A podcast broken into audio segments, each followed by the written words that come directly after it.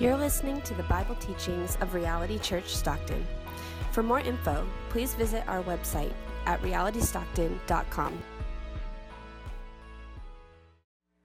Our reading this morning is from Romans 12, beginning in verse 3. For by the grace given to me, I say to everyone among you, not to think of himself more highly than he ought to think, but to think with sober judgment, each according to the measures of faith that God has assigned. For as in one body we have many members, and the members do not all have the same function, so we, though many, are one body in Christ, and individually members one of another. Having gifts that differ according to the grace given to us, let us use them. If prophecy, in proportion to our faith. If service, in our serving. The one who teaches, in his teaching. The one who exhorts, in his exhortation. The one who contributes, in generosity. The one who leads, with zeal. The one who does acts of mercy, with cheerfulness. This is the word of the Lord.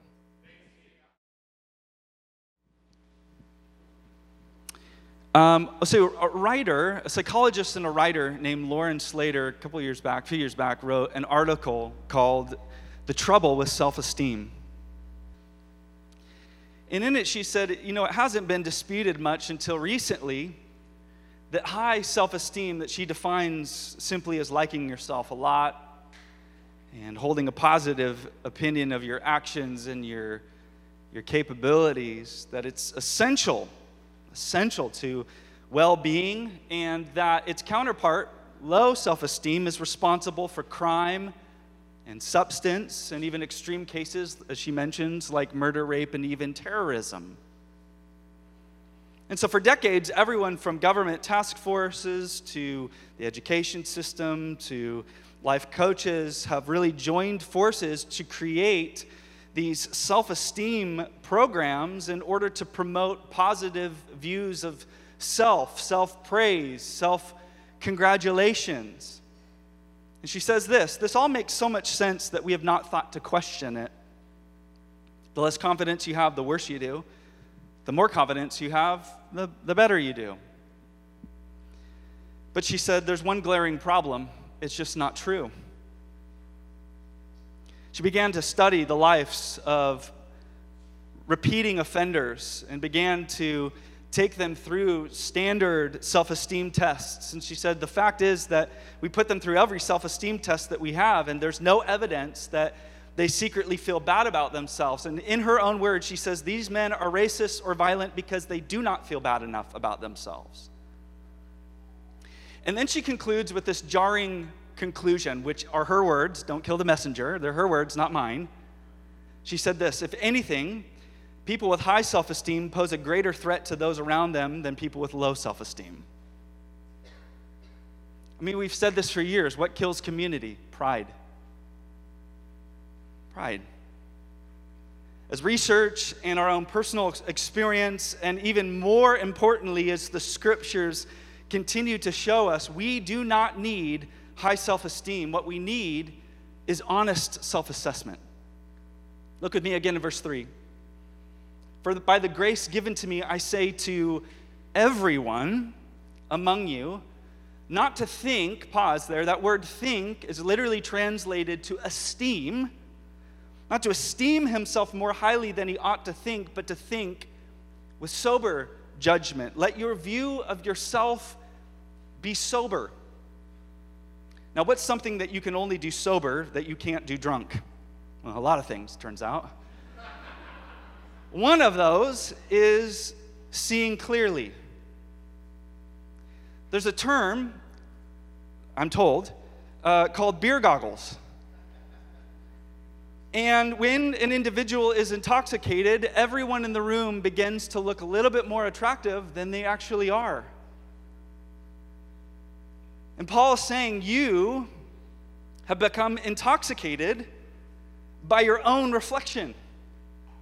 You are drunk on love for self, and your view of self has gotten skewed. Your view of yourself has got to become clear and honest and accurate. Now, we're not talking about too low. We're not talking about self-hatred and self-deprecation. That is off the table here. What we're talking about is a view of self that is not too high. Knowing who you are, knowing where you are uniquely gifted and how you're designed by God, and where you are strong and where you are weak, and where you succeed and where you fail, and on and on and on. And as Paul points out here, this honest view of self in the long run leads to a sense of belonging and purpose, passion, and even overall happiness, or cheerfulness is the word that he uses. Now, an important thing to recognize about the passage that we're looking at today is that these verses come directly after what we looked at last week, and that's vision of a transformed life in verses 1 and 2. And that is really important. What it means for us today is that the changed life that Paul talks about in verses 1 and 2 happens within the Christian community that he talks about in verses 3 through 8. I cannot renew my mind or my life without full participation in the body of Christ. Or let's say it another way. Change, positive, lasting, true change, hinges really on three things if you're taking notes. The gospel we believe, the group we belong to, and the gifts we bring. Let's look first at the gospel we believe. Now again, in verse 3, we're told that our view of ourself has got to be, quote, according to the measure of faith that God has assigned. Now, one way of interpreting this passage is to say that your view of yourself has got to be based on the amount of faith that you have. The measure of faith means the amount of your faith. But that's problematic, because anyone that's been a Christian long enough knows that our faith ebbs and flows. The measure of my faith, the amount of my faith today, is not going to be necessarily the amount of my faith tomorrow. And what can end up happening with that idea is that if I'm lacking faith in a season, well, what happens to my own worth? Does it decrease with my faith? Many commentators point out, actually, the more likely interpretation is this. You should measure your life by what you believe, not how much faith you have, but what you believe. The Christian faith, the objective Christian faith that does not ebb and flow, is to become the standard measurement of your life. All that you have received through trusting in Jesus Christ should now be the way that you determine your own personal sense of worth and significance. It's Jesus's life, death, and resurrection that now make your life add up. It's the cross and the empty tomb that now defines you, that has the final word over you. For the Christian, identity is received, not achieved. Who you are is not something that you make of yourself. Who you are is assigned by God, which means that you are not the sum total of your accomplishments. You are not defined by what people think about you or what people say about you. You're not even defined by what you think about you or what you do for you. For the Christian, you are forever defined by who God has called you to be. God's voice has the final say over who you are. And God's voice over his children is this: you are loved, you are cherished, you are recognized, you are accepted, you are chosen, you are approved, you are forgiven, you are whole. You're mine. That's who you are. J.B. Phillips translates this passage like this: don't cherish exaggerated ideas of yourself or your importance, but try to have a sane estimate of your capabilities by the light of the faith that God has given to you all. So what that means is that we now, through Christ, are freed from having to entertain exaggerated ideas of ourselves. We don't have to lie about who we are. We don't have to pretend to be anything. We don't have to compromise our convictions and our values to become something not in light of the beauty and love that God has placed on each of us through faith in his son, Jesus Christ. There is no need for hype when you've gotten God's holiness. Amen? There's a scene in John Bunyan's The Pilgrim's Progress, Part 2, the second sort of often overlooked portion, where Christiana and some of her fellow travelers visit the home of the interpreter. They're on their journey to the king, but they stop at the interpreter's house in search of provisions. And as they're about to leave, she's invited, her and her companions are invited to take a bath in the garden bath. And it's in order to really wash off the dust and the filth from the journey. It's a picture of forgiveness and an illustration of baptism. And after she's been cleaned, the interpreter offers these women clean, fine, white linen garments to replace their old rags. And it's a picture of being clothed in the spotless righteousness of Jesus Christ. And the narrator captures the scene beautifully when he says this. When the women were dressed in this way, they were awestruck by each other, for neither could see the glory each one had in herself, but they could see it in each other. Because of this, they began to honor each other more than themselves.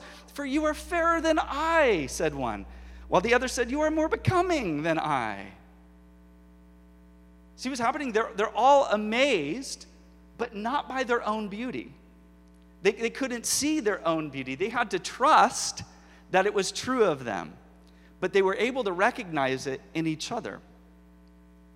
And this is what the gospel does in our lives. God clothes us with something greater than self-esteem. He clothes us in the very righteousness of Jesus Christ, the very brilliance and beauty of the spotless Lamb of God, with the very reputation of God's anointed, exalted Son, Jesus. And as a result, we are changed. God puts that on us. God puts that within us. And then what the Spirit does is he transfigures us. What the Spirit is at work within believers doing is causing us to become what we've already been declared to be. What is sanctification? The Spirit making sure that we step into what God has already provided for us in Jesus Christ. But not in a way where we can necessarily see it in ourselves. This is where the struggle comes. Because I talk to a lot of people that struggle to see how God is changing their own lives. That's okay, and you're not alone. Because this glory that God clothes us in is too beautiful and too brilliant to see in the mirror. This glory that God clothes us in is too brilliant to see in our own narcissism and in our own navel gazing. It's a glory that is best seen through the eyes of others. Let me say it this way. It's a glory that shines brightest in community, which leads us to our second point, the group we belong to. The group we belong to. Now, our process of transformation hinges on our belonging. In the Heidelberg Catechism, it begins with its most famous question, what is your only comfort in life and death? And the answer is this, that I am not my own, but belong, body and soul, in life and in death to my faithful Savior, Jesus Christ. To trust in Jesus is to die to autonomy. To trust in Jesus is to die to self-reliance, self-confidence, independence, and to be raised to a life of belonging, of reliance, of relationship, of support. But the question for us today is this: how do we practically experience our belonging to Jesus? I belong to Jesus, but what does that look like? How do I experience that in my everyday life? Well, the Bible makes it absolutely clear. This is experienced through belonging to his church. Look with me again in verses 4-5. For as in one body we have many members, and the members do not all have the same function, so we, though many, are one body in Christ and individually members one of another. The NIV actually translates the passage like this: and each member belongs to all the others. We belong to each other. So think about this. Belonging to Jesus and belonging to his church are one and the same. They're one and the same. Paul uses the illustration of a body to describe this. If we are one with Jesus, who is described as the head of the church, then we are to be one with his body, which is the church. To be united with Jesus is to be united with his church, and the inverse is also true. To be at odds with his body is to be at odds with the head. Let's stretch the illustration a little bit further. To have a casual, moderate relationship to the body of Christ is to express a casual, moderate relationship with Jesus. They're one and the same. You can't have one without the other. I want us to consider a few scenarios that may strike or hit kind of close to home for some of us today. I want you to consider a person professing their love for someone like this. This is a made-up scenario. I love your personality. I love your emotions and your enthusiasm. I think about you all the time. But I don't really like your body. It's flawed.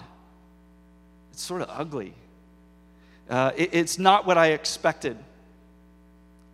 And if you were to marry me, I promise that I will commit to the idea of you. I will commit to thoughts of you. I will, theoretically cherish you forever. I will listen to songs about you. I'll read books about you. I'll read all your letters, and I'll call you morning and evening, but I'm not interested in you as a whole. I won't, and I can't commit to seeing you, holding you, embracing you, serving you, caring for you, or really being with you. If someone that we love came to us and said, hey, this person professed their love for me like this, you would say, run. Cut bait and run. What are you doing? And how much we excuse this when it comes to our covenant relationship to Jesus Christ. In marital terms, we would call this abandonment. Today, we come up with all kinds of excuses for how we interact with God's church like this. Or for some, a very opposite problem. It's, I like your body. Oh my gosh, I like your body a lot. And I like all the benefits of your body, but just without the commitment. Why buy the cow if you can get the milk for free? Am I right? I want the perks of the body without the promise to the body. Or the devastating way that people sort of just disappear. They ghost the church. They were in community, they were involved, and then they just disappear with no trace. What about the times that we sat together and wept together, and we were together through thick and thin and through difficult situations, and our lives were so interconnected, and now you're gone? And then all of a sudden, you show back up when something crazy or devastating happens in your life when you need something from us. We were together, and then you ghost me, and now you're back to take. The emotional whiplash that inflicts on people. I know this is getting real, but this happens every day. No one benefits from these sort of relationships. It's unhealthy. It's volatile. And it's potentially emotionally abusive. And the point that I'm trying to make is, I'm not trying to shame anyone here, but the point I'm trying to make is all of our non-committal ways that we relate to the church simply reinforce sinful behaviors and attitudes. And this way of relating to the church is just simply not conducive to experiencing the transformed life that God promises. No one receives and experiences transformation like this. These verses here in Romans 12 are really the foundation for our membership process, where we, for those who have trusted in Jesus Christ, can formally commit to one another. Not in a way that makes you a Christian, hear me, not in a way that makes you a better top-tier Christian, but in a way that faithfully, we believe, faithfully expresses the Christian life. And mark my word, I've never told a single person here, you have to commit to Reality Church Stockton.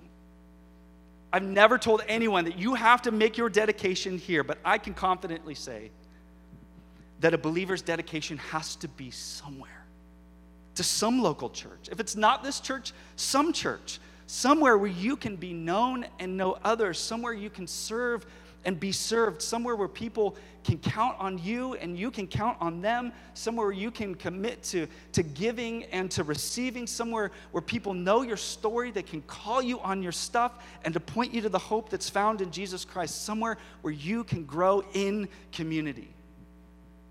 Now, I understand that community brings a lot of mixed emotions. There's a lot of hope and a lot of joy wrapped up in this. And let's be honest for a second, there's also a lot of fear, hesitation, and hurt. And especially since for many people in the church, it was close, intimate relationships that were the source of your deepest wounds and fears. It wasn't strangers that inflicted such deep pains. It was people that you knew, people that you trusted, people that were close to you. And because of that, for many, there's a serious, real, legitimate hesitation to ever putting yourself into sort of that proximity again. I get it. But what we need to remember is this, that we are relational people that have been formed in the image of a relational God, Father, Son, and Holy Spirit. We were made for community.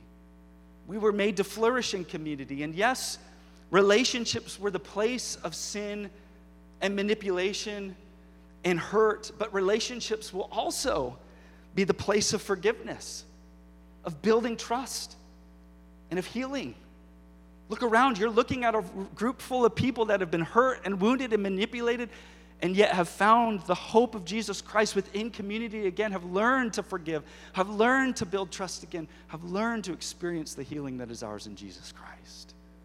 The hurts come from relationship, but it's also the place of healing. It's a place of healing. And belonging is where we experience really the healing embrace of Jesus Christ. I wish I felt Jesus. I wish I could see Jesus. I wish I could hear his voice. I wish he would wrap his arms around me. Have you overlooked the very tangible, real experience of his embrace that is right in front of you? And it's within honest and loving community that we learned and really find the courage to pry open those closed-off areas of our heart that have gotten stuck, those areas of our heart that have grown bitter, those areas of our hearts that are really, really raw. It's where we find renewal. And it's in our belonging that we begin to experience a clearer, honest view of ourselves, one that Romans 12 says actually leads to a transformed life. Like the women in Pilgrim's Progress who began to point out in others that which they could not see in themselves, we need others that see us and that know us and that remind us of who we are and remind us of who we are becoming through the Spirit's power. Amen? Let's look finally at the gifts that we bring. The gifts that we bring. Paul is trying to get a really important point across. And the point is this, that while we were created equally and we have been loved by God equally, we are designed differently. Loved equally, designed differently. We are all an important part of the body of Christ, but we all have different functions, different roles. We all bring something different that uniquely adds to the value of the whole. Look with me again in verses 6-8. Having gifts that differ according to the grace given to us, let us use them. If prophecy in proportion to our faith, if service in our serving, the one who teaches in his teaching, the one who exhorts in his exhortation, the one who contributes in generosity, the one who leads with zeal, the one who does acts of mercy with cheerfulness. I want you to see this. Being different from someone else is not something to resent. Being different from everyone else is actually a gift from God to receive. The grace of God frees us. This is so simple, we may miss it. The grace of God frees us to be us. It frees us from trying to be someone else. Grace releases us from living a life where we're constantly comparing ourselves to other people, wishing that I was like so-and-so and wishing I was like this person. According to Romans 12, it's actually grace that you're not that other person. It's actually grace that you're you. One author put it this way: today you are you, and that is truer than true. There's no one alive who is youer than you. That was in one of his uncanceled, not canceled books, by the way.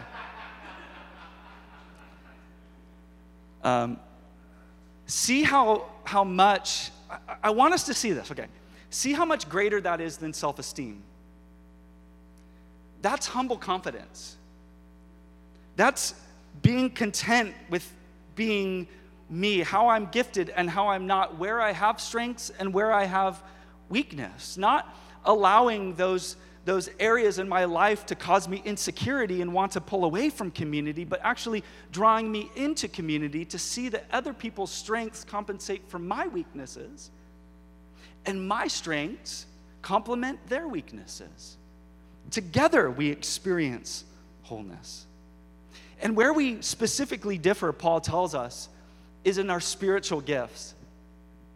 A spiritual gift is a special grace that has been given to us by the Holy Spirit to every single Christian in order to contribute and bless and encourage the body of Christ. This is not something that's for personal gain. This is not so that I can feel good about myself. It's for encouraging and blessing and growing the church. And what he does here in this little short passage is he actually lists various gifts given to the church. It's not an exhaustive list, but it's a very comprehensive list. And so let's look at it again. If you could pull up verses 6-8 for me one more time. I think it was the last slide. He lists these grace gifts. The one right before that, please. Thanks. The first gift is prophecy. What is prophecy?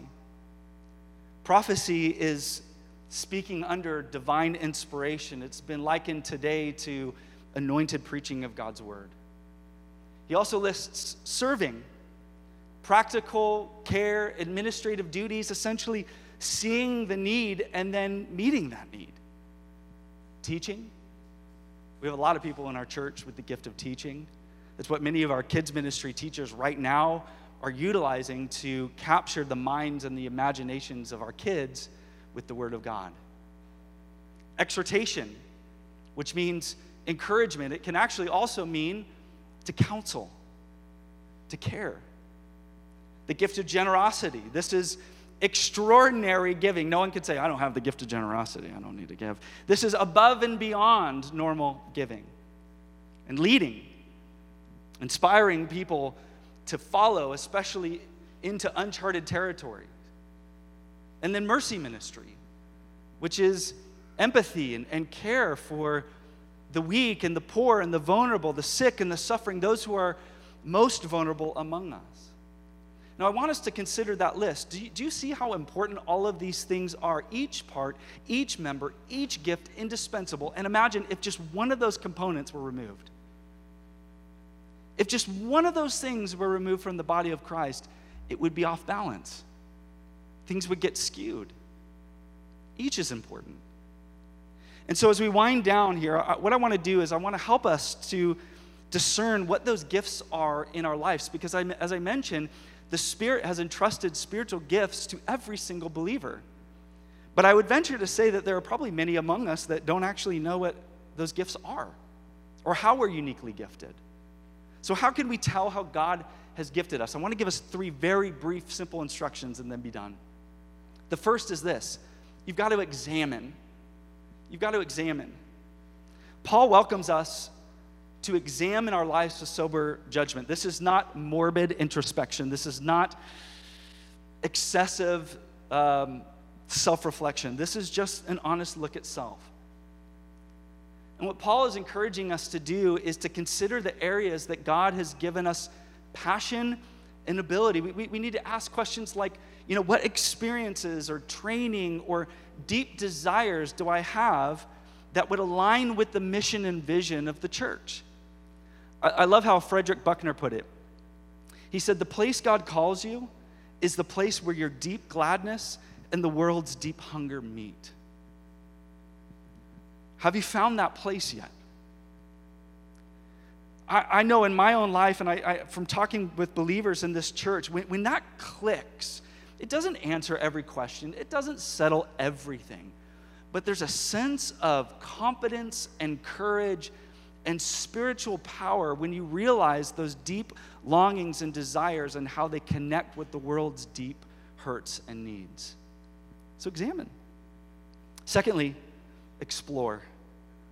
There are various places in the scriptures that describe a number of other spiritual gifts, like in 1 Corinthians chapter 12, 1 Peter talks about them. Now, I was tempted, time would not allow, but I was tempted nonetheless to begin to list all of the spiritual gifts that the Bible reads or tells us. But you're welcome, I'm not going to do that, and here's why. Because you should explore those things for yourself. I was tempted to lay them out this morning, but I got the sense that you really do need to invest the time and energy of searching God's word for yourself and learning what the Bible says about these gifts that are given to every believer. If this is really this important, you ought to know. And really, the best way to explore these gifts is in community. Here's another reason I didn't want to make the long list, because we make the long list and we're tempted to say, okay, I'm that, and I'm that. When in actuality, spiritual gifts are best identified by others. Remember the women in Pilgrim's Progress. Others see us better than ourselves. And it's one thing to say, you know, I think I'm gifted in this area. I think I've got these abilities. It's an entirely different and entirely more empowering process for someone to come along and say, I affirm this in your life. I see this gift. I see this way that God has wired you. I see this way that God has gifted you. You should run after that. Empowering. And then finally, you guys still with me? Exercise. When it comes to spiritual gifts, there's a very simple instruction. Verse 6, let's use them. What do we do with these gifts? I don't know. Use them? Are they ours to hoard? Are they ours to keep? Are they ours to protect? Are they ours to preserve? Are they ours to think about and admire? No, they're ours to use, to simply use. And the way that the human body grows, I'm told at least, and is strengthened is through exercise. And likewise, we spiritually grow. We experience change through exercising our spiritual gifts as well. And so sometimes, for those who don't know what those gifts are or feel a little clumsy in them, you just got to get in there. You just got to use them. You got to take risks. And as you begin to exercise those gifts, as you begin to exercise those abilities, it will become clear. I'm gifted in this area, and I'm not gifted in this area. And that's okay. But there's only one way to know, by exercising it, by trying. And so let me conclude with just asking a few questions of us today. This is very practical and pastoral. Are you using your gifts? Simple instruction, but profound. Are you using them? Are you allowing your deep gladness and the world's deep hunger to meet in your life? Are you offering God your leftover energy, your leftover resources, your leftover time on Sundays or, you know, every other Sunday? Or are you giving him, as Paul would tell us, leads us to a transformed life, are you giving him your entire self as a living sacrifice? Only you can answer that. Now, what I want to do is I want to conclude by reading and praying a famous prayer called the Wesley Covenant Prayer. And you can agree in your hearts, you can agree out loud, you can just wait till the end to agree with the amen to make sure it's a legit prayer. I don't know, but I want to pray this over us today. I am no longer my own, but yours. Put me to what you will. Rank me with whom you will. Put me to doing. Put me to suffering. Let me be employed for you or laid aside for you, exalted for you or brought low for you. Let me be full. Let me be empty. Let me have all things. Let me have nothing. I freely and wholeheartedly yield all things to your pleasure and disposal. And now, glorious and blessed God, Father, Son, and Holy Spirit, you are mine, and I am yours. So be it. Amen.